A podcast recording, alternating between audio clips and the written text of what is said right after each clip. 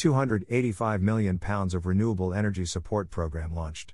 The largest round of flagship renewable energy support in the history of the British government is open for applications today with 285 million pounds each year available for building the next generation of green energy projects in the UK.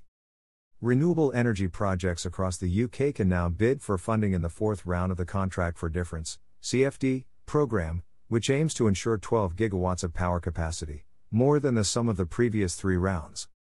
Compared with the previous round, this is open to more renewable energy technologies. Offshore wind energy, onshore wind energy, solar energy, tidal and floating offshore wind energy projects, etc., are all eligible to bid for funds during the auction process of the plan.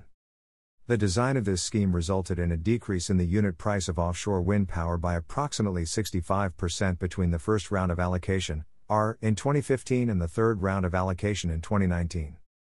Kwasi Kwarteng, the Business and Energy Secretary, said, the largest renewable energy auction in history that we hold today will consolidate the UK's position as the world leader in renewable electricity, while supporting the country's new, future oriented industries to create new jobs.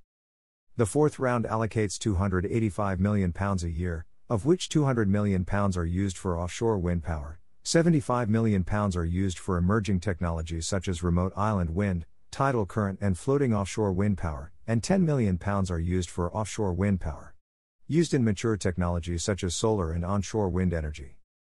If you enjoyed reading this article, please read the two articles below. Power purchase agreement signed for Dogger Bank C. Irish Coillte ESB Renewables venture officially launched. Listen to my podcast on Spotify, Google Podcasts, Radio Public, or Stitcher.